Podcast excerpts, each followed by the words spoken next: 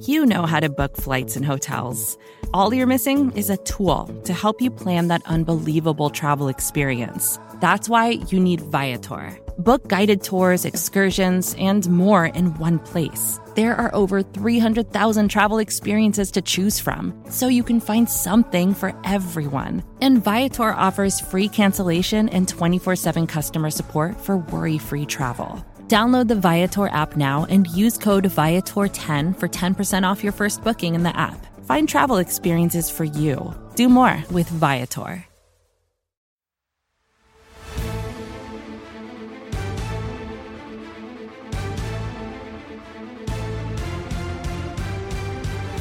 Welcome, one, and welcome A double L to the greatest show of them eight. Double L. It is the NFC East Mixtape Volume 148. You can listen to us on any one of your SB Nation blog, pod, NFC East blog podcast networks, excuse me, or watch us on the Bleeding Green Nation YouTube channel or the Blogging the Boys YouTube channel, where if you do, you will see myself. My name is RJ Ochoa from Blogging the Boys. He is himself all platted out from Bleeding Green Nation. Blee, I was to say Blee LG. BLG, Brandon Lee Gowton. BLG, how goes it?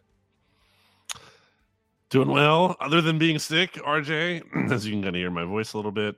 Uh, so weird too because it snowed here last week multiple times, so I haven't really I like saw. gone anywhere or done anything. I've been staying inside because it's been freezing cold and snowy and icy out, and somehow I got sick by just staying inside. So, not sure what that's about, but uh, was excited to see the Philadelphia 76ers beat your San Antonio Spurs last night. 70 burger from Joel Embiid, the best player in basketball history, as evidenced by his all time leading status in points per minute. So, boom. Yeah, it was very cool. Um, I've talked about this game a lot today uh, on the radio, um, as you can imagine, at 94.1 San Antonio Sports Star. And nobody was really mad. Like, there's not a single Spurs fan that's like, Well, this sucks. There's no Um, expectations for the Spurs. It's the uh, the most points that anybody's ever scored against the Spurs. Do you know who number two is? 61 was their previous high mark. I don't.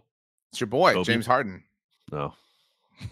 Um, yeah, James Harden is uh one of he's the only person to ever drop at least 50 points twice against the Spurs. Um, Hmm. but of anyone who's dropped 50 or more, there's only been one losing effort, and uh, one of Harden's two was uh was a losing effort. So um incidentally adds enough. up. Um also this was the 14th instance in which somebody scored 70 points in a single game um in NBA history. Um, but only the ninth individual performance Right. because Wilt Wilt was so selfish and hogged them all to himself uh six different 70 point affairs that's so ridiculous i don't what would be the football version of 70 points in a game like like eight I mean, that touchdowns did happen in a game this year for what, That's the true. Dolphins, right? That's Um, true.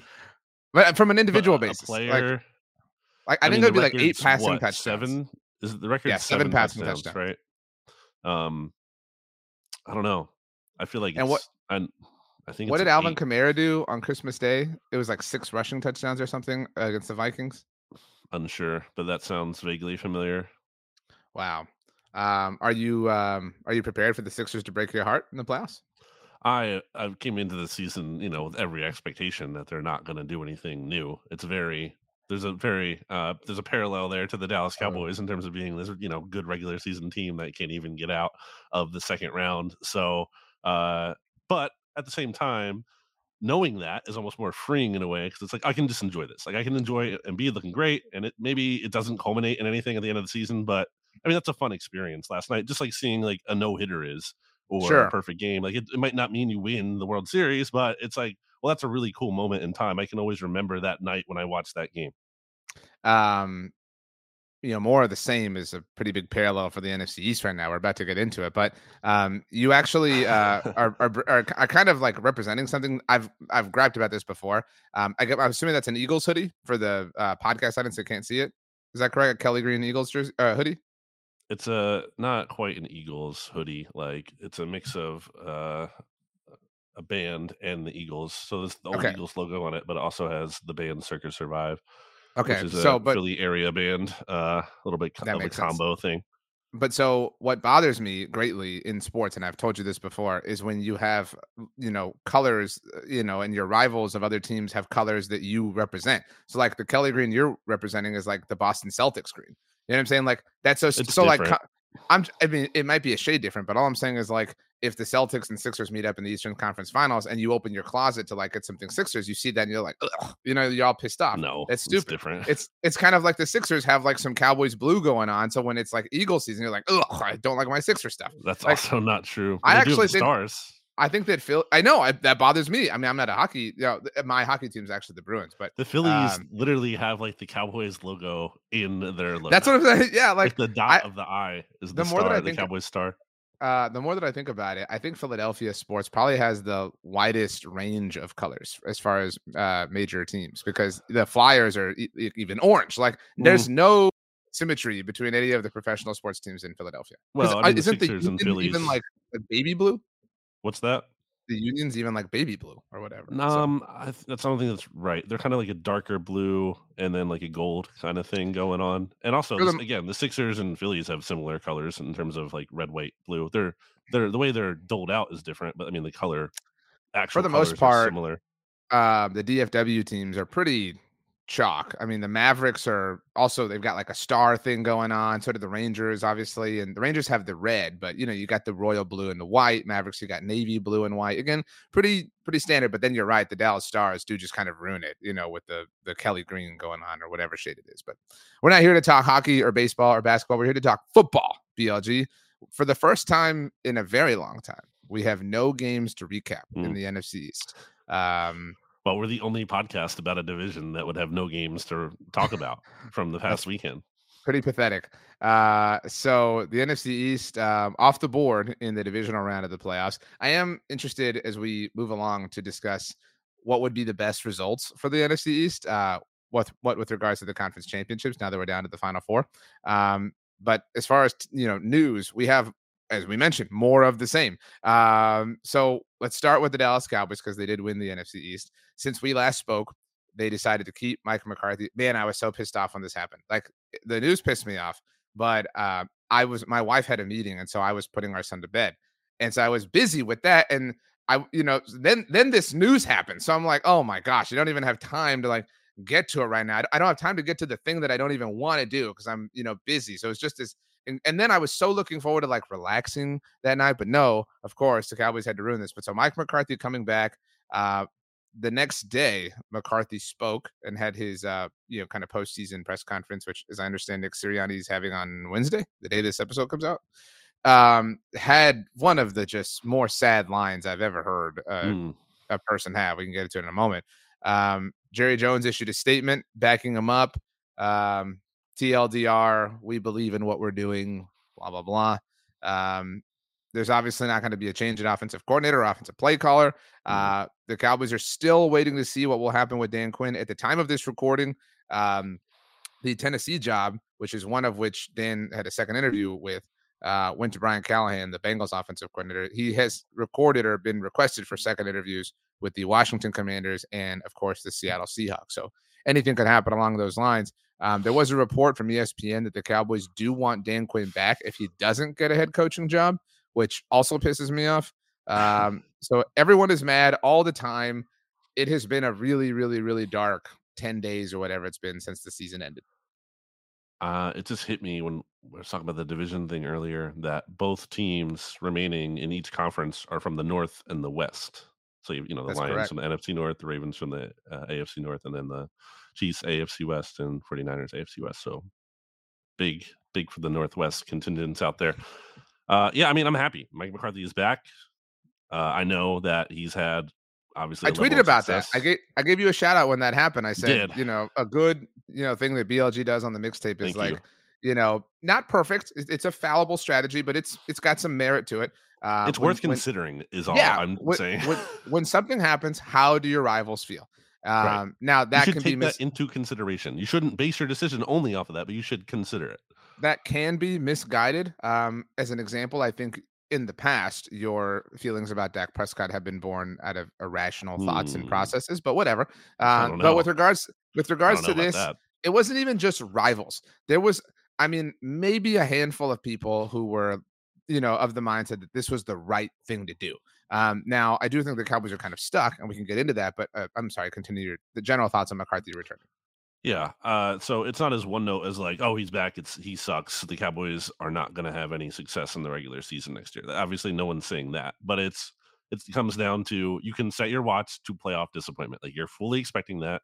The way we phrase things a lot, I feel like you and I, especially me, I'll speak for myself at the very least, is that like benefit of the doubt. And do you deserve that or not? And obviously, Mike McCarthy deserves none of that at all when it comes to the postseason. So uh, I am definitely glad they are maintaining status quo because, as we talked about even before the decision was made to bring him back, it scared me more that they could hire someone and something could be different. They would change the equation there. I know the Cowboys have had that regular season success. I truly believe that sometimes teams do get unlucky. Look at the Eagles in the early 2000s. Like that was that was kind of like an un that's Football Outsiders has written about this in the past where like they were like the most successful football team in a stretch of a given time to never win a championship, something to, of that effect. Well, like the Niners are, are flirting with that right now. Exactly. But, yeah. The Saints had that for a little bit. That happened. So part of that is it, it just happens. The Bills, obviously, there's just some right. level of like, you know, 70s Vikings. Yeah. Yeah. I'm with you. Yeah. Dynast- dynasties that weren't for sure. At the same time, uh, there's real concerns. It's not just like, well, the Cowboys lost on a fluke field goal this year. Like, no, they, they no showed in the division in the wild card round against the seven seed that never like that's a really damning end of the season for them. And it certainly raises questions about what they can do. And same thing, this is all tied together too when it comes to Dak and extending him and having a quarterback who has one of the worst winning percentages in the playoffs. Um, so, you know, it kind of just makes you feel like I feel like if you're a Cowboys fan that, you know, we have this level, we have this floor, which is nice, but at some point when that floor isn't too much different than the ceiling, then that's pretty frustrating. So a lot has happened even since the you know decision to make you know to bring McCarthy back was made. Um, the the way the Packers played on Saturday night in San Francisco elicited some complicated feelings for Dallas Cowboys fans. I wrote about this and I've talked about this. Um, and it depends on somewhat on your viewpoint in life. Um, you know, you can look at this and say like, "Wow, the Packers kind of held their own." I'm a little bit less mad. I'm a, you know, I'm a little bit more, I say more understanding, but like clearly this was not just some like, you know, it's not this, the way, it's not a seven seed the way the Steelers were on the AFC side of things this year, right? Is that fair to say? Um, the the other you know perspective is man the niners look really beatable you know what i mean like you you if you had gotten there like you know this looks like a team that can be had so like it makes it all the more frustrating that you couldn't do that so um in addition to all that, Mike McCarthy spoke, as I mentioned. And man, serious shout out to friend of Blogging the Boys, uh, Jane Slater. Um, she asked him straight up, asked McCarthy, like, why should fans be excited for you to come back this season? And like, yeah. again, like serious props for asking that question. And um, and I want to be very clear in saying that there is not a good answer to that. That's why it's such a great question. Um, n- nothing McCarthy could have said would have made me feel better if, if I'm being straight up. So I don't mean to just dunk on the answer because I would have dunked on anything but he's you know and he said like hey i believe you know we've built something he said we've built a championship culture without the championship uh, which is, is silly uh, well i mean he said without the super bowl championship like they have you know technically it's an nfc championship come on culture. come on uh, but That's but then neat. at the end I mean, he he stood up for his his staff and his his guys. He said, you know, I I believe in you know I believe in us, and he said buy into us. And I think you know we're no. all just so well, I mean, we're all just so tired of hearing that. You know, like if the Lions are to fall short in the title game, and even if they get waxed, you know, and Dan Campbell goes to the podium after and says, you know, buy into us. Every Lions fan is like lining up. You know what I'm saying? But like, it's so hard to buy into you when you just you you didn't just fold, but I mean, you folded in this like insanely pathetic fashion. And so not nothing's really changed. I mean, nothing has changed at all in the time being, except for they're waiting on Dan Quinn, which you know I'm not going to accuse them of doing nothing in in terms of things that are, aren't reported. But what what if Dan Quinn takes to the weekend, you know, and gets a job? Now you've lost two whole weeks. You know what I mean on on time you could that could have been spent finding a defensive coordinator. Um, and so this this truly I think people overuse the like this is the definition of insanity. I think people overuse that trope a lot, but this is is bordering on that. Like they're just running it back. They're not changing a single thing in terms of cornerstone foundational principles. Yeah, I was trying to think about like what changes the calculus here for the Cowboys going forward because like it can't be just like oh they're healthier because they were healthy in the playoffs this year. They had no one on their final injury report going into the Packers game uh, other than Cooper Rush, who was like questionable with an illness or whatever. Right. Um, Dak had a more, great year in terms of like among where it looks at compared to other like years of his career.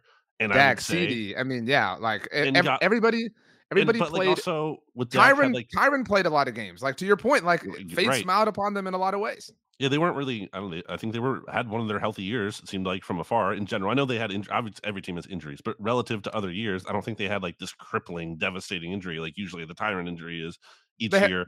Trevon Diggs is, is the one. That's could fair. But to. then again, yeah. But then you had DaRon Bland come out of nowhere and like be awesome to help supplant that. So you had a you like- had a rookie all pro kicker, like like un, yeah, an you had a kicker who didn't miss a field goal until what the Packers game or whatever. No, it was week kick- eighteen. It was week Whatever. 18. Well, like, he- the whole season was- almost. yeah, basically.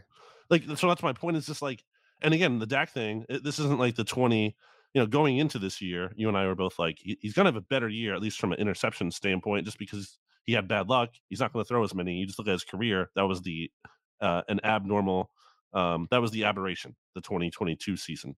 But like this year I'm not saying he only had good luck but he definitely got the bounce back of that good luck and now he might have some worse luck again next year maybe not to that same degree in 2022 but worse than this season. So and also like you know a big problem with the cowboys i think was their resume. They beat the crap out of bad teams. That's great. That's cool. You need to do that's what great teams do. You beat the crap out of bad teams. But you can't do that and then go up against like goodish teams like the the, the more you know the higher standard of competition.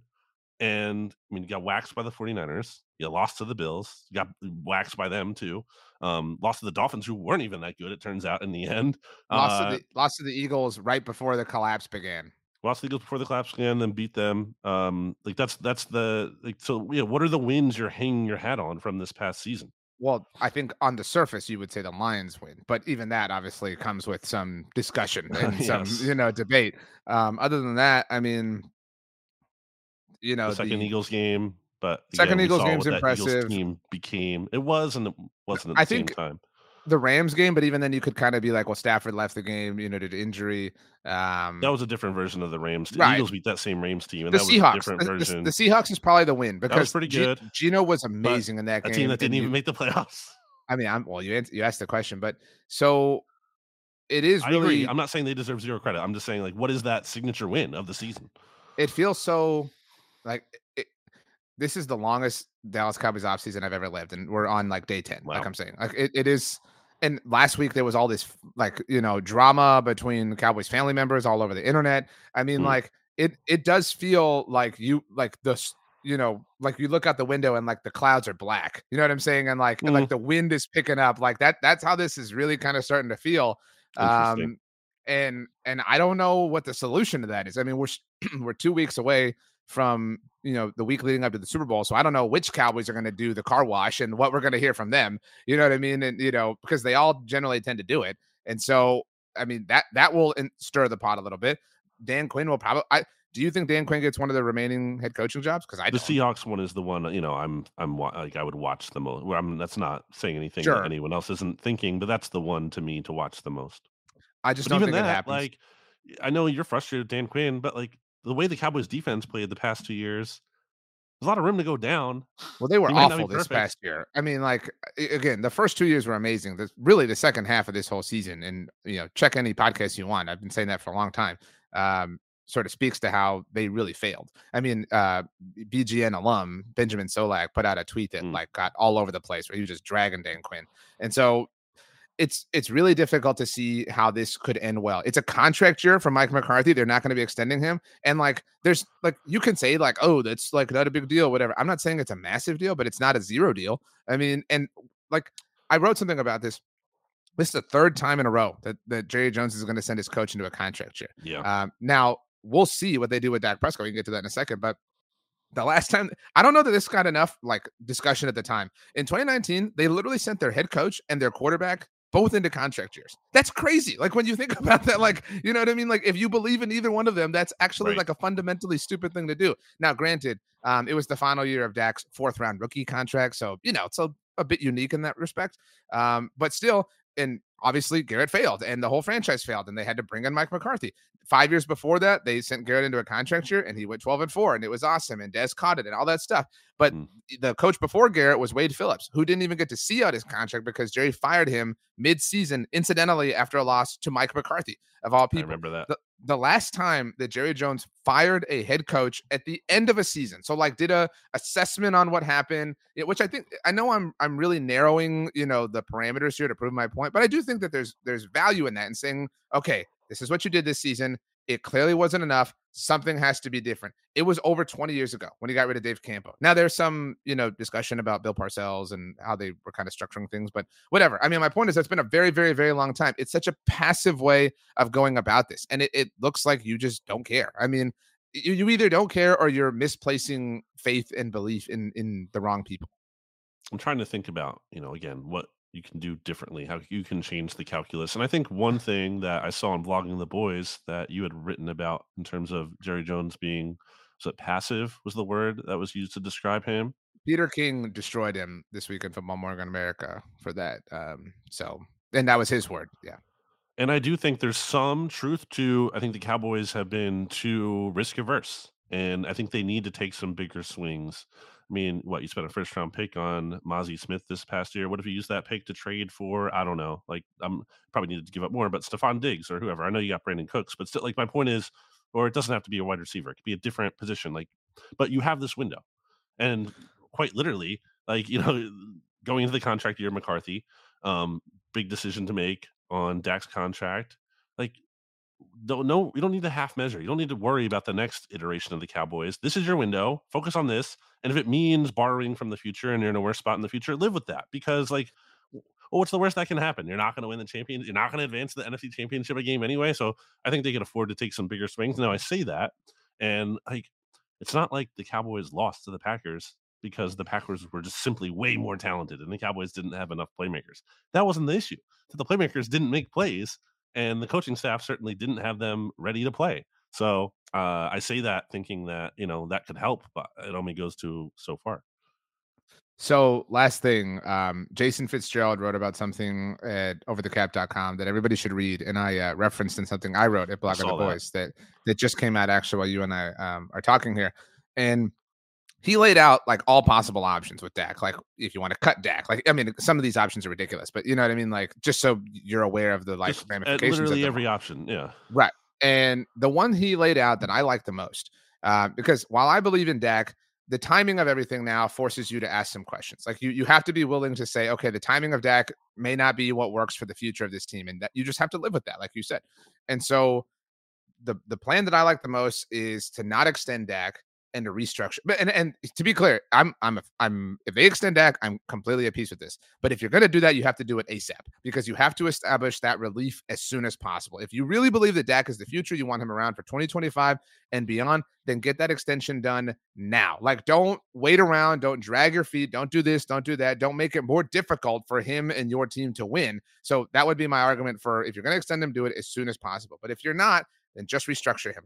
Just restructure him. And like you said, kick some of this can down the road and give yourself some salary cap relief for the here and now. And he's in a contract year. McCarthy's in a contract year. You use that relief to go all in, so to speak. I hate that terminology, but you do it. And if it works out, awesome. You won the Super Bowl and you deal with the consequences and you figure things out right. and you pay all everybody all the money in the world. And if it doesn't work out, hey man, we all tried. Let's just shake hands and go right. our separate ways.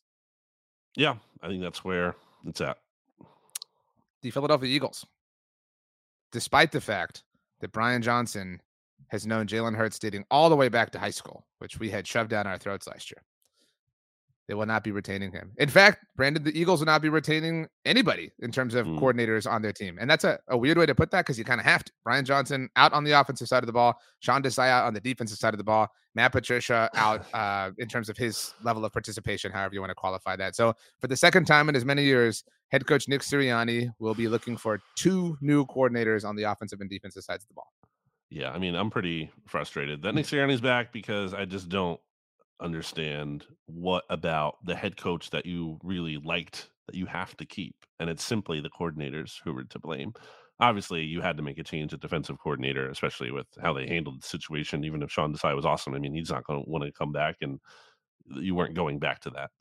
Um, so that you know that part makes sense. But man, I've very much been on. I've called it Brian Johnson Island all year because I think it just became for me, my perspective on it, too much. Just anything went wrong, Brian Johnson's fault. Anything with the offense is wrong, it's just Brian Johnson. And to me, and I was saying this early in the year too, it's like, well, at the end of the day, it's Nick Sirianni's offense. Now, people might be like, well, then why was Shane Steichen awesome last year? I think part of the problem is that by Nick Sirianni's own admission, I don't remember if you saw this quote or we referenced it from last week. Did you see this quote that I had put out about how uh, Sirianni basically said prior to oh yeah yeah yeah. It was like the, the, older quote. Yeah I saw this. It was like continue. in not so many words it was like we're not going to really focus on innovation as much as we just want to do what we do well and maybe kind of like tweak that a little bit which is not I can't believe like that's a real quote that exists because that's exactly what happened. They looked like a team that wasn't doing anything new and everyone caught up to it and figured it out. So then at that point I just think everyone says play calling like the play calling sucked the play calling sucked I'm not going to sit here and say the play calling. I emphasize that word calling was awesome, but the the play design, the play scheming was terrible.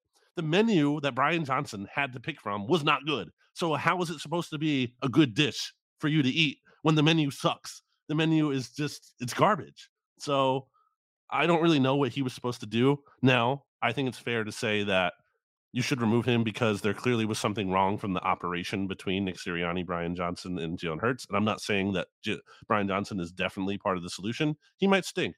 I don't really know. I think it's hard to parse, but that's the point. I don't really know. Whereas I am pretty confident that Nick Sirianni is not leading this team in the right direction with the kind of performance he had last year. And it just seems very naive to me that, oh, you bring in two new coordinators and that fixes everything. And it's just like, what's he here for then? If Nick Sirianni can only be good if he's lifted up by two great coordinators, then what is he doing? What is he bringing to the table? That's the that's the whole crux of the Sirianni thing. No one can say what they like about that he brings to the table other than we'll look at his record. Okay, but what has he specifically done that you think contributes to winning that you like? No one can answer I, that question. So I raised that question first around these parts. So, you know, pat on the back for me. But I think well, I would answer, say at the time the answer was the culture stuff. But then well, that, that, fell no, through. So no, now that's what? to answer your question, I, I think, and the way you always answered it when I would ask it is the aggression, right? Like it, like and that was you said like I would always I'll always take the coach that leans that way, that, that goes for it, sure. goes for it, go for it. And we saw even that, you know, disposition wither and fade yeah. as as the collapse wore on and on and on. Now there could be a million reasons for that, and I'm in no way trying to like take smoke off of Sirianni, but it could be like a lack of faith in Brian Johnson or a lack of faith in Jalen Hurts or whatever. Um, to stick with your sort of restaurant analogy, if uh, Nick Sirianni is like the manager and the person who's like in charge of like ordering different ingredients, whatever, and Brian Johnson is like the um uh, whatever Carmy's cousin plays, like like whatever his role is in the Bear. Have you seen the Bear? That's a that's a no, BLG show. I would that's say, a, oh, you would love this sh- this show. I, have thought about it. I'm not there yet. But, um, I mean, Brian Johnson's the chef, right? No, I think Nick. I'm sorry. I think Jalen Hurts is the chef. That's what I'm saying. I hmm. think I think Nick Sirianni is like the buyer. You know what I mean? Like the person who's in charge, like everything. Yeah, the ingredients are expired. I know, and and so I think um I, the host is not the the proper term. Again, if for anyone who's who's seen the bear, I'm talking about Carmy's cousin and and mm-hmm. what he winds up jumping to do. Uh, but Jalen is clearly the person that has to like make the food, right? Like, there's no question about this.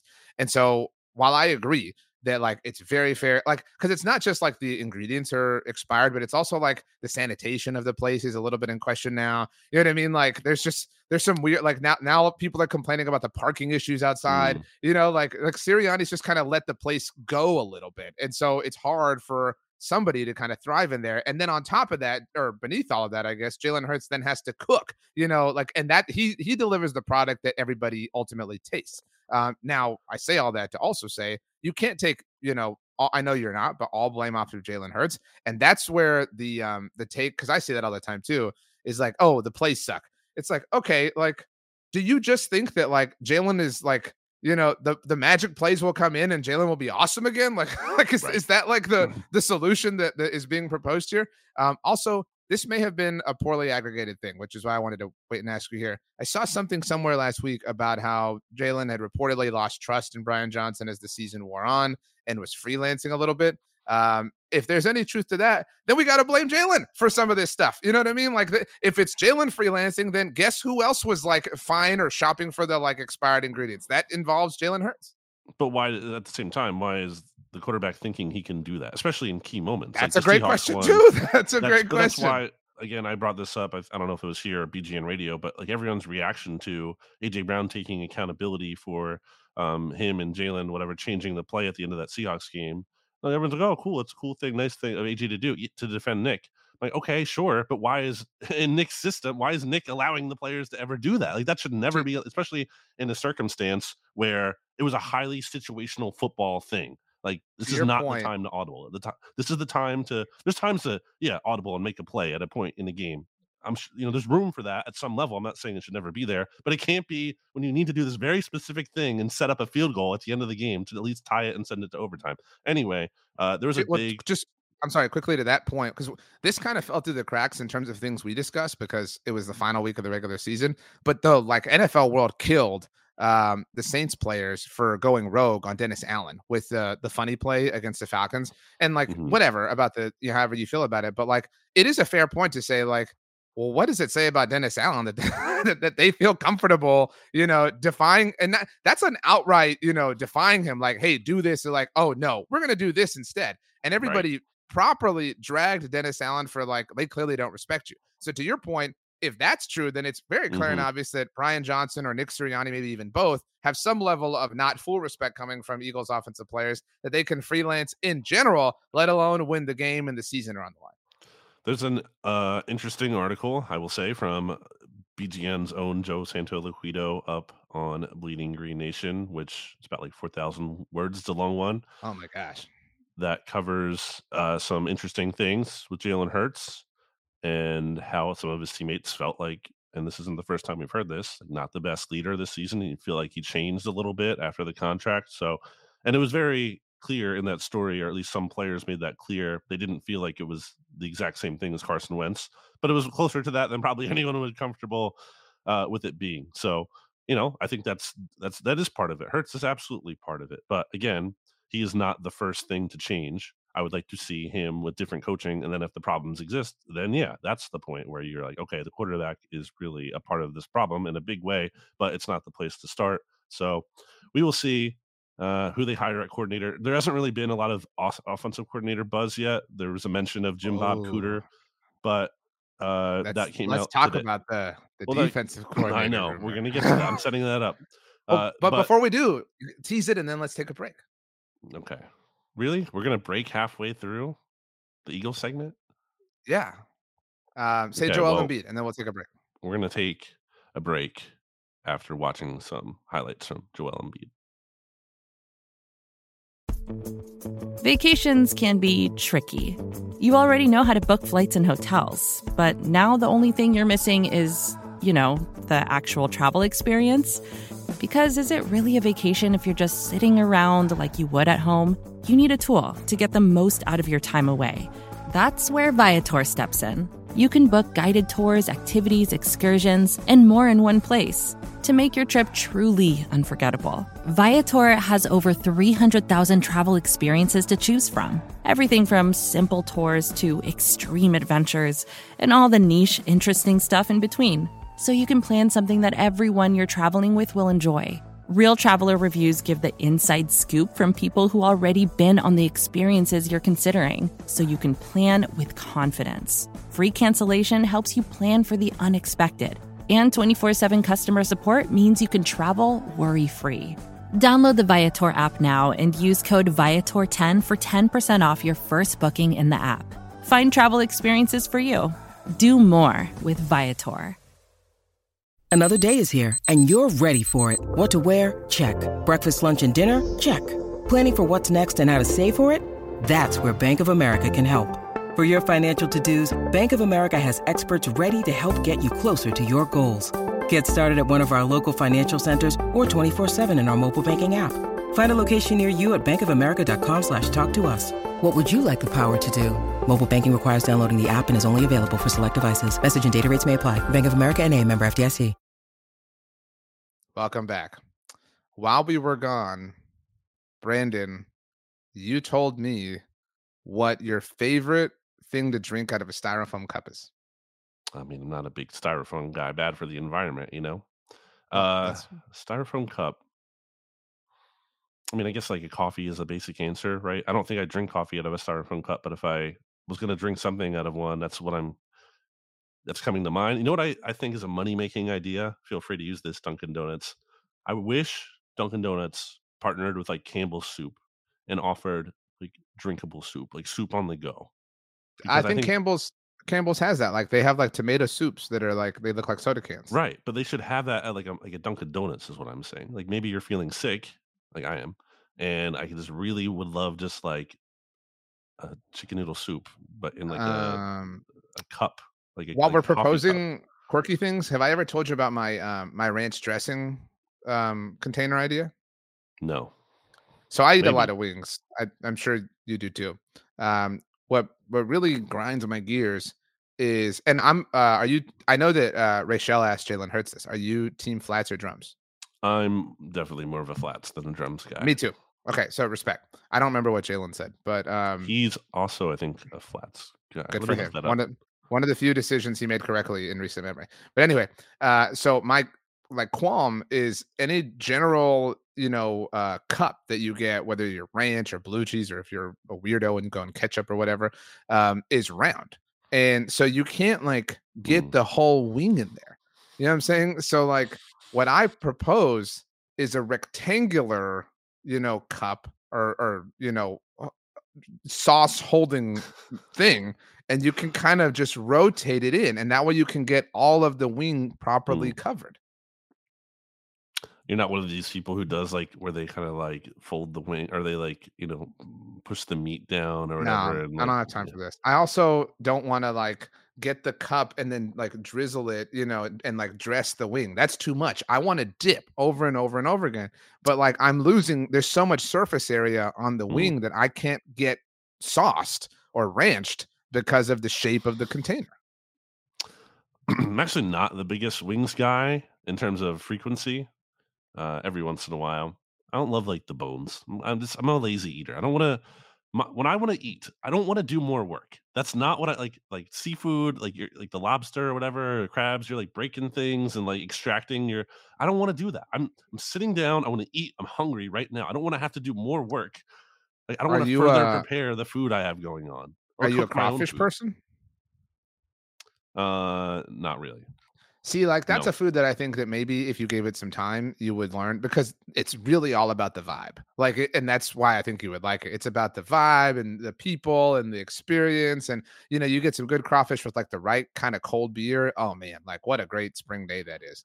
Um, okay, Jalen Hurts is an all flats guy.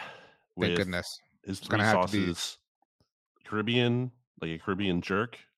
He does a hot wing and he does a lemon pepper wing as well.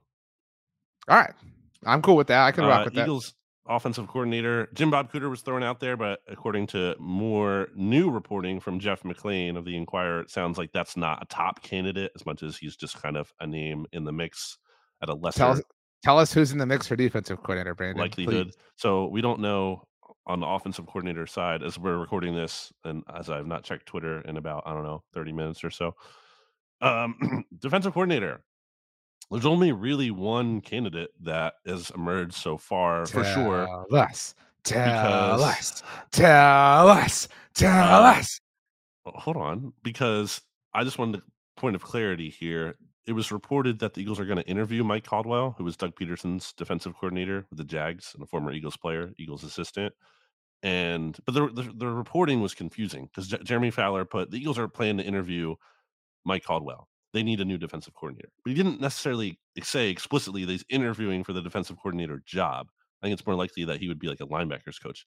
Anyway, I'm having a very difficult time suppressing my excitement. So please go ahead. that RJ wants me to get to is Ron Rivera, the best coach in the division with the combination. No, uh, I think this is less of a laughable idea than you do when it comes to. I look. I don't think Ron Rivera, Ron Rivera is not my preference for defensive you- coordinator for You think Eagles. it is a laughable idea? Like it's on the laughable scale for you, just maybe not as far as it is. I think it's laughable. I just think it's whatever. I don't think it's the most inspiring idea. I see the logic from a standpoint of they clearly are going to go and want to go with a more experienced defensive coordinator when they seem to think a lot of the issues they had last year were that they had a first time, well, not, it was a second, Sean was second time defensive coordinator, didn't have a lot of experience, and they felt the need to have Patricia in the building who had experience as a defensive coordinator to like hold his hand or to really eventually overtake his job. Right. So it's not surprising to me they'd go down the, the veteran route. And I like that conceptually. I think there's merit to that uh, adding someone there because also it's clear that at some level, and this uh, the the reporting again from Joe Santoliquito touches on this in the article on Bleeding Green Nation that uh, it seemed like Sirianni was kind of he felt like the need to have his hand in the defense probably a little bit more than he should have there. He didn't fully trust Sean Desai on that side of the ball. Whereas if you bring in a veteran coach who's done this before, you can just be like, okay, I trust that guy. He knows what he's doing. I'm not even going to meddle too much there. So I like what that represents. Now, Ron Rivera hasn't been a defensive coordinator since 2010, so I don't really know how to gauge him in that role. You hate so, this idea. Oh, I love this idea. Like back to the no, I mean like as on its own merit, not because you like the Cowboys and you hate the Eagles. Oh, like if if you're asking me like to evaluate it, like how if it can yeah. yield good, I think this is a horrible idea. Now, Why? to be clear, so I have two primary thoughts um, beyond what you've offered. One is it seems pretty obvious that in addition to wanting an experienced defensive mind or somebody who's done this before, it kind of seems obvious they want somebody who can, I don't want to say babysit Sirianni, but somebody who can kind of be like, dude, that's, you know, let's be a little bit more professional. You know what I mean? Like if he hasn't been humbled enough through, you know, the course of the last two months. Um, so maybe I'm reading too much into this, but I was trying to think about this from Ron Rivera's perspective because hmm. it's really rare. And I brought this up on Monday Football Monday with Mark Schofield and JP Acosta. And I asked them, I said, you know, was the last time somebody like was this like long of a tenured head coach and went back to being a coordinator? Because the only one I can think of is Jason Garrett, and it was so awkward that when Garrett went to be the coordinator, not because he was a great head coach, but just because he'd been one for so long. And I didn't think that Mark and JP were going to be able to come up with answers right away, but they both did. Um, they both kind of settled on Wade Phillips, which is a good example. But Wade had kind of just turned into like this mercenary defensive coordinator of sorts, um, especially after you know joining up with the Rams and everything like that. But I mean, I, I brought up Gary Kubiak, um, you know, which I guess is is an example. But I was then kind of trying to unpack that, and I was thinking this kind of makes sense from Ron's perspective. Like, if he really still just wants to coach, he's probably sick of anything having to do with being the head coach because of you know obvious reasons in terms of everything that happened in Washington. I think we would both give anyone would give him a pass for dealing with everything he had to, you know, off the field in terms of things he had to be involved with just by being the head coach of the team. So I kind of get that, like he just wants to get back to ball. But again, I mean, their defenses have been horrible. And I saw you tweet about this. Two of the like better Eagles offensive yeah. performances this season came against Ron Rivera. And the Cowboys have lit right. up that team. And if you know, yep. I'm I know the Cowboys live rent free in your minds, but you do have to build your team to win your division first and foremost. So, like, why would you want the dude who like again, I know you don't like to acknowledge this, but Dak Prescott has dominated the, the Eagles and the rest of the NFC East, and Ron Rivera has had a big hand in that. So, like, why would you want the dude who doesn't know how to solve the biggest issue you have in terms of winning the division? Well, I don't want him. And to be fair, I know not you specifically. Why would anybody yeah. want? That's a ridiculous. It's a ridiculous idea.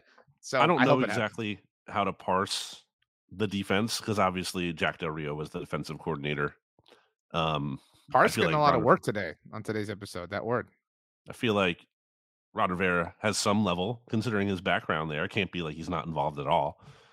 So I don't know exactly what to make of that. I think it was kind of if you look at his track record, and I have this on the article on Bleeding Green Nation in terms of the opponent yards per play and opponent yards per uh, points per game each season. It's kind of a mixed bag. There have been some good defenses there, even in Washington. There were some really good defenses in there. So I don't know what to totally make of that. I think this is the vision.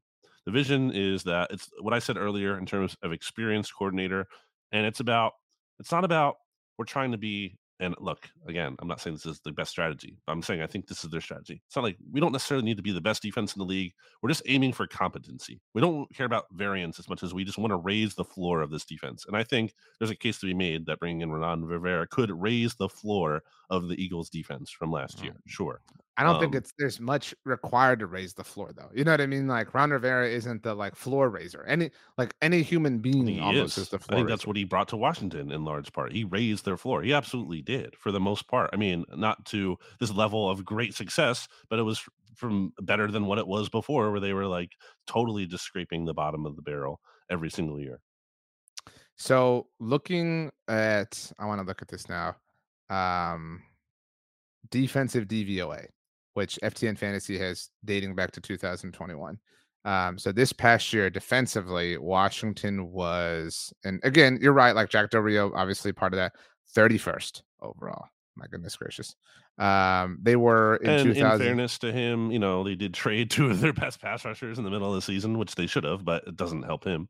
Now in 2022, they were 10th. Um, so you know, there's that. And 2021, they were 27th. So you're talking about bottom five defenses in two of the last three years. That's the dude who you want. And that's literally the second to last, you know, one last year. Um, Yeah. So um not the most inspiring name to me, but I think the right kind of mold conceptually. I would. I think Leslie Frazier is the name who makes a lot of sense. He's out there. I think Yeah, that's the he's- kind of He's got some um some who's the example I'm thinking of. I'm, I'm I'm trying to think of like who he some Jim Schwartz kind of vibes. You know what I mean? Like Yeah. just like like that's the you know it, it feels like, a that in guy my mind. who's not made to be a head coach, but is Right. a really good defensive coordinator. Yeah, and also that's Um, another benefit in theory of like that hiring that kind of guy as opposed to worrying about hiring the. This is a little silly to me because you shouldn't hire a coach because you think they're going to be too good. But the problem is if you go the younger route and it's this innovative up and comer guy, then you lose that person as opposed to you don't if you can if you feel like you can kind of I know this might work out differently with Cowboys and Dan Quinn and everything, but if you feel like you can kind of just get that former failed head coach in there who gives you more stability over the long term, I do think that's another point in the pro column. um, Ron Rivera has the makings of like interim Eagles head coach from like November 14th on in 2024 after Nick Sirianni's dismissed. Possibly. That's not why I Um, wouldn't hire him though. No, I think agree with you. Um, I mean, I wouldn't I wouldn't have brought back Nick Sirianni. So it's all kind of uh, It's, um, not ideal. I'm so mad at this division because a year ago, well, not, not quite literally, but you know, a little after the Super Bowl dust had settled, it was just this argument of like, no, my team's better. No, my team's better. You know, Yeah. like, no, we have the best this. No, we have the best this. And now it's just like we both suck. Like I hate you more, and so like I want to say you suck more, but like I hate my team so much that I don't Right. know that I think anyone sucks more than them. So like I hate that the division really just took away so much juice for the entire the team with the most i think uh, you can argue the teams with the most like optimistic outlook are in like reverse division order i think you can say i think you can say Well, that not that it get- should be but i think how they're feeling actually It's it's because they've already been through, you know, the gamut and they're closer to what feels like the other side. Um, do we have any news on the Giants? I don't think there's anything. Like right now. they're still now. looking for a defensive coordinator we don't really have and any Wink kind of, Martindale doesn't have a new home, to your point, quite yet, Yep. at least. the eagles were mentioned as a possible landing spot for him I, I don't think that's likely and they didn't actually there's no word of them interviewing him as much as just they kind of you know on their radar nebulous but i have not seen anything uh, new from bigblueview.com other than you know the big topics there kind of being like what do they do with Saquon Barkley do they you know do they extend him Where do we think Saquon like what's the best destination for Saquon? Or what's what's the like mo- the one that we're missing? The right? Eagles I well, so a lot of Cowboys fans are like, man, if we sign Derrick Henry, like I'll remotely start to believe again. I would not be opposed. what Well, I mean, like that's not the right way to put it. Like a lot of Cowboys fans are like, That's that will help. answer? No, no, that will help me feel something. You know what I mean? That will help me feel just some semblance of joy. You know what I mean? And that would be a little bit, you know, a sh- depending on anything else, but like a shred of going Mm. all in, so to speak. But like if the Cowboys signed Derrick Henry or Saquon, I mean, I'd be again relative to what that was, kind of excited. It'd be fun. Chiefs Oh man, Chiefs, Bills makes a lot of sense too. Um, Bengals if they move on from Joe Mixon. Um, he kind of seems like a Uh, Steeler too. I was gonna say Steeler but I Yeah. I guess I don't know I think they're not gonna go that route Um, okay, so nothing really there on the Giants. Still nothing on the Commanders. Um, head uh, coach search though still underway. Um, well, actually, I guess we should mention um, now that the Lions have reached the NFC Championship game. The com- are you laughing at this or something else? I'm, I'm I just thought of I think the Chargers are a really good fit for Saquon because it's just so theoretical oh yeah. and not actual. I don't think that's as, uh, I don't think that's as funny as you thought it was in your head, but it made me giggle. just, it seems like the perfect fit. This this theoretically awesome thing. Um, the command, the Washington franchise and the Lions met in the 1991 Yes. NFC Championship game, and Washington won it and then beat the Bills um, in the Super Bowl. Uh, but the Lions are back in the title game for the first time since, obviously. Yep. Um, so now Washington outright holds the longest drought for NFC Championship game appearances. The Dallas Cowboys right on their heels, though. So Washington last won in 1991, Dallas in 1995. Do you know the next team and the year that we're talking about? So, like in terms of like most, you know, the third longest drought in the NFC in terms of conference championship game appearances. uh, well, the Commanders. So Washington's one appearance 1991, Dallas is two appearance 1995. Who's three? Can you guess the team or the year? I'll take either one. Mm, I don't know. You want to offer a guess? I can't think. Who would it be? The Chicago Bears are Oh, that team, duh. and their their last appearance was 2010. So since 2010, every Mm. team except for Washington and Dallas have made it to the con, at least appeared in the conference championship game. Um, and in fact. Uh, well, I mean, um, it's a tough scene. It's a real tough. But anyway, uh, Washington's st- still without a head coach. Um, I, I mean, this this feels like Ben Johnson. Like it's starting to, you know, The- just kind of we're just kind of like waiting for him to be will win. The Super Bowl, and then it'll be like we got the Super Bowl winning quarterback or coordinator from Right. you know, and then the Lions take a step back next year, and then you know the Commanders take this big step forward with uh Drake Maye or whoever they Okay. get and Ben Johnson. Let Let's play this out. So the commonly uh, mocked player to Washington right now is Drake Maye, obviously, right? Like because Caleb Williams goes one in most mocks. Mhm. um, say it has been so right as it stands here today on a one to ten scale 10 holy crap one pff, how afraid of you are the like how afraid are you of the commanders i would say i'm at like a, a four or five right now out of ten. Yeah. I mean, yeah, a lot of theoretical there. so but, right now right now how where are you at Right now, before they hire a coach, I Yes. guess like yeah, like a five. okay middle of the road. so if that coach is ben johnson i'm at now i'm at like a seven Goes up to like yeah, like a seven. Okay so I don't know what to make of Drake Maye. I've not really, you know, like seen a lot. yeah i think i haven't done enough work yet but what like so alternative option alternative to drake maye what if they sign russell wilson Well, then I would go down. Would go down. no, but like in in an effort, like what if they sign Russell Wilson and pair him with like Marvin Harrison Jr. You know what I mean? And like now you've got No. Terry McLaurin. You know, I mean, like it's No. one one route. Can't I mean, do it's one- that. You can't. You can't I agree do with that you. in terms of where they are. Like they need. This is about like the like hope in the future and vision. It's not about like win now. That's not the. They have the grace period. They they are they already have it. They don't need like this win now. They Mm, have the okay. grace period to work with. They're going to slow build this thing. But slow build, I don't say that as in like they might only succeed slowly. They might succeed very fast because turnaround happens quicker than we like. What if and the uh, division looks, you know, what if like Drake Maye and CJ. Stroud? You know, uh, not Oh. same kind of player, but that kind of impact. Or I mean, well, on top of that, but like whatever. But like, what if the Cowboys and Eagles are both predictably bad, and you know, Yeah. then and Fi- so both firing their coaches in season.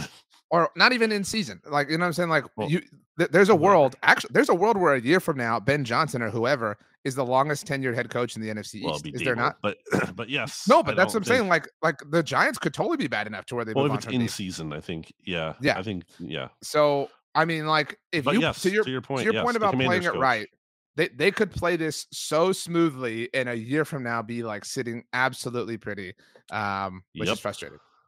It's terrifying. It's not. It's not a fun because you know, obviously, for so many years, you could just count on them not being a factor.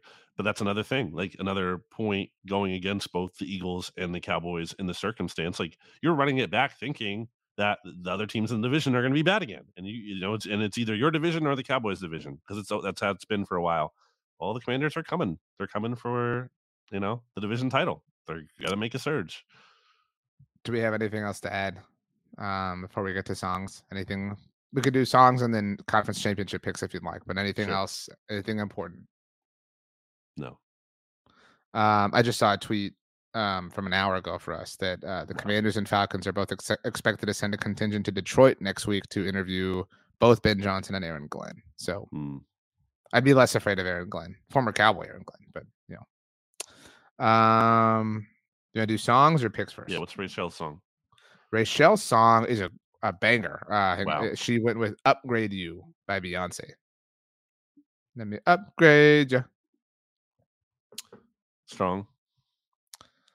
What's your song? I'm gonna go with. Um, I've told this story before, Hmm. but I heard this song and this on the album in question. I think you will appreciate this. Uh, in high school, obviously, and I had never seen the movie Dirty Dancing. And then when I saw that movie, maybe like five or six years later, the line was said, and I was like, "That's the Fall Out Boy song." Um, Nobody, nobody puts "Baby in a Corner." Um, I love that song, so going with that. Do you know what movie that's from? Um, I know there's a Fall Out Boy song in that movie Dogtown, um, the skateboarding movie. No. I, like what movie the line of the song is from? I did you not hear the story that I just told? Literally no, five I seconds. wasn't ago? listening.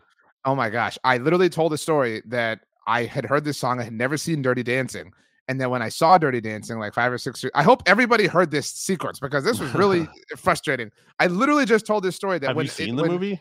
Yeah, I just told you twice that when I saw the movie, that when Patrick Swayze says says it, I went, "That's the song. That's the Fall Out Boy song." So nobody puts Hmm. "Baby in a Corner" is my song. I totally was gonna say another Patrick Swayze. I thought it was. I was con. Um, what's the word?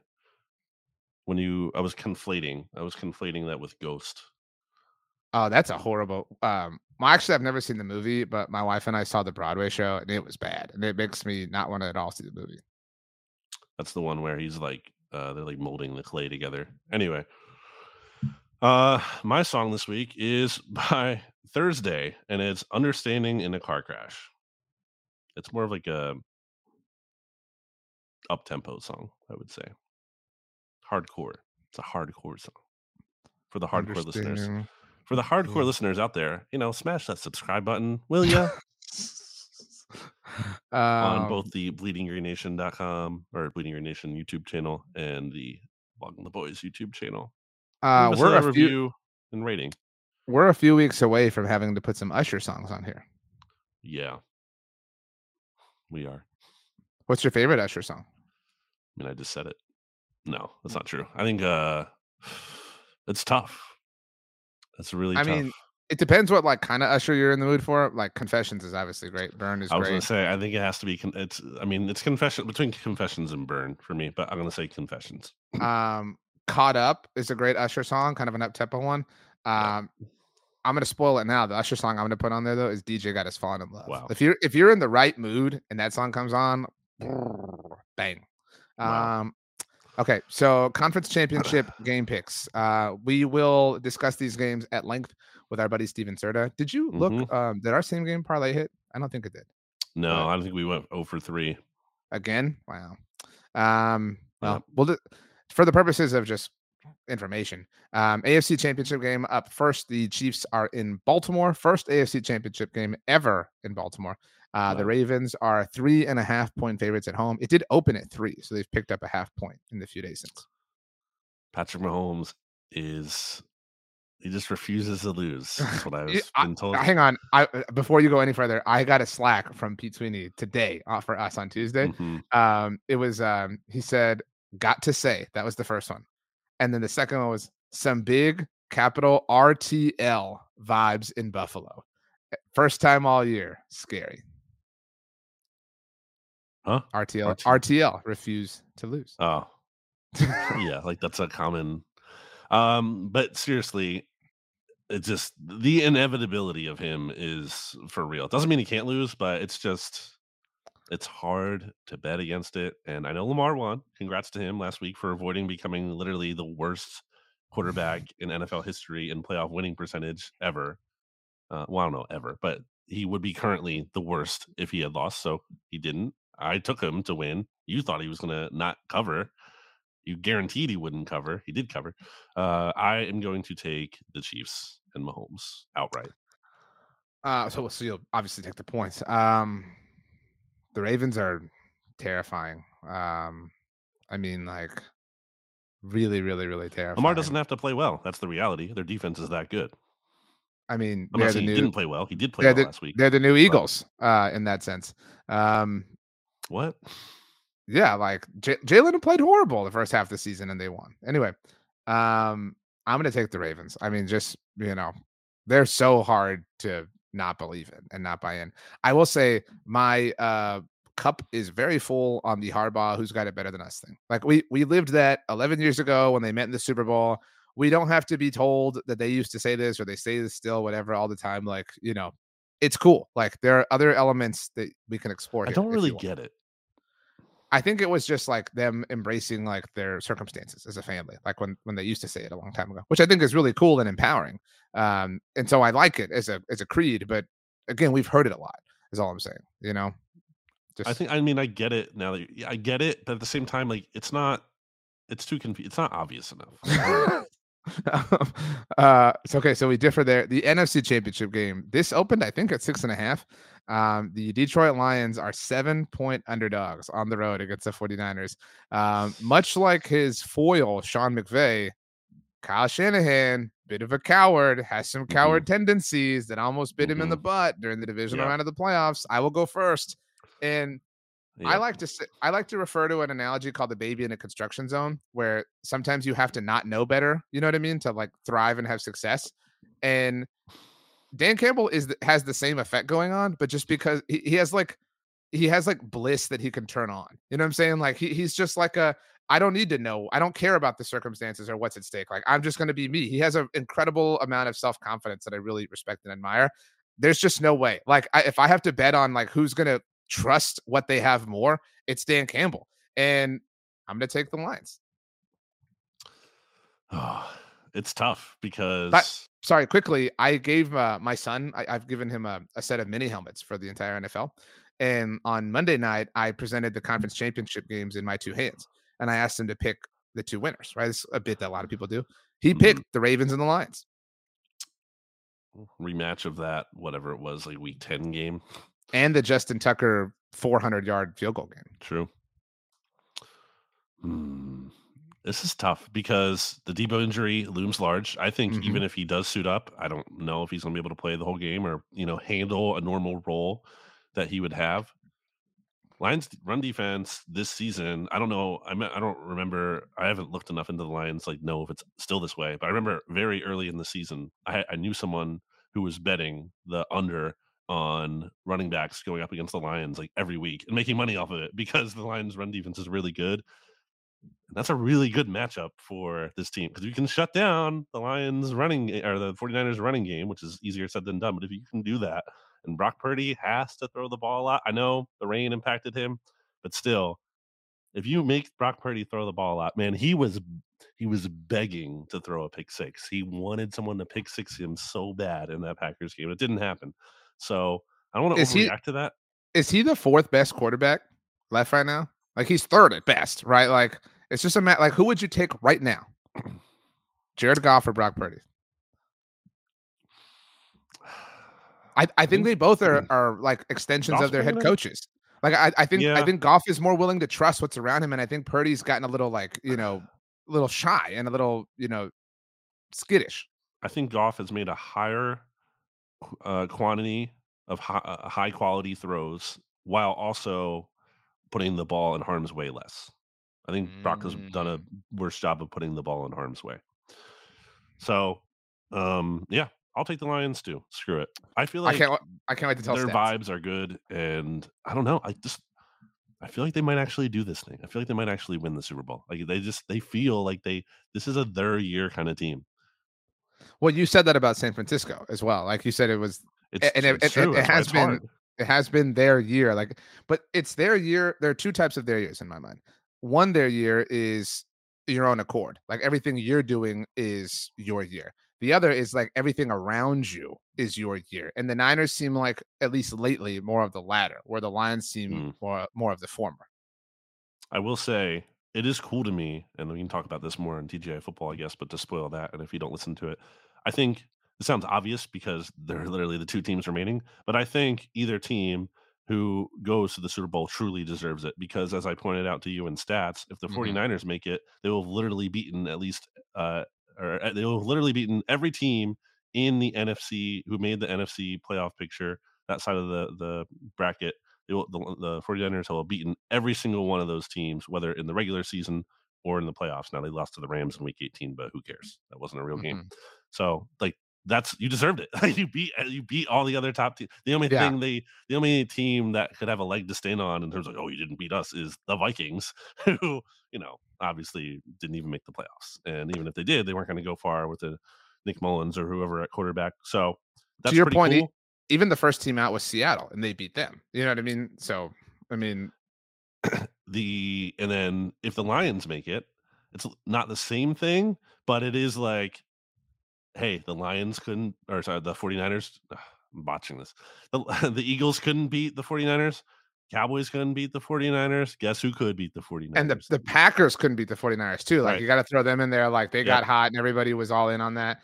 Um, so the Lions will, if they make it, they will have undoubtedly like earned it. It's not a matter of, you know, everyone questioning like when the the Saints had their little uh, well, if you know, we the Minnesota Miracle didn't happen, we the Eagles. Like, there's none, there's none of that. It's whatever team that goes to the Super Bowl, like, hundred percent, unquestionably deserves it.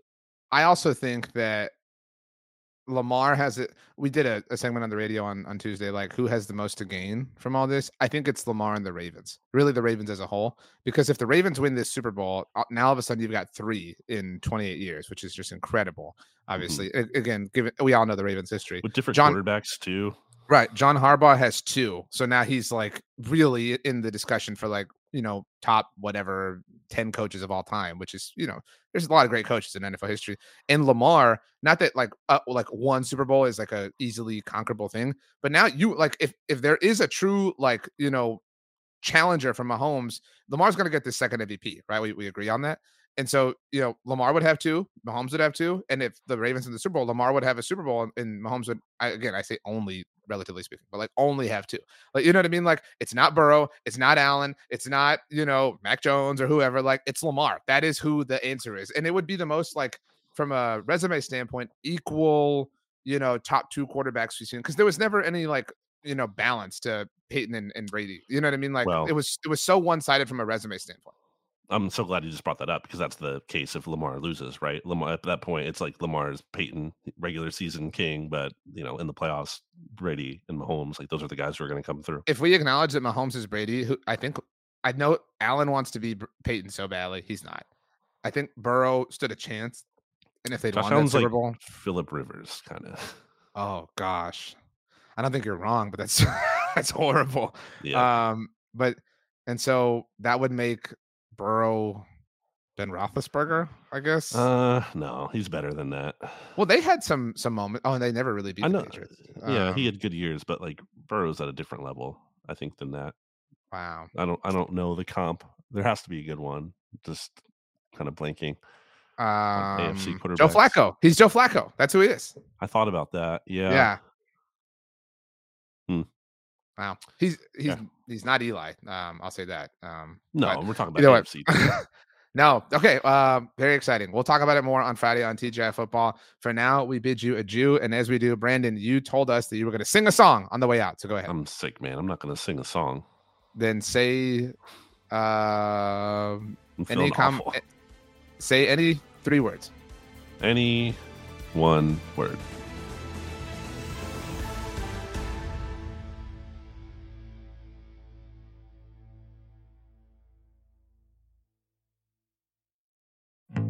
Support for this podcast came from SAS. Data is everything, and now everything is data, which means more to process, more to analyze. And now more than ever, speed to answers matters. So, how do you produce those answers as fast as the world produces data? With SAS Viya, the quickest way from a billion points of data to a point of view. It's a more productive data and AI platform that helps you get more done. Learn more today at sas.com slash VIYA. More to dos, less time, and an infinite number of tools to keep track of. Sometimes doing business has never felt harder, but you don't need a miracle to hit your goals. you can just use HubSpot because their all in one customer platform can make growing your business infinitely easier. Imagine this high quality leads, fast closing deals, wildly happy customers, and more benchmark breaking quarters. It's not a miracle, it's HubSpot. Visit HubSpot.com to get started today.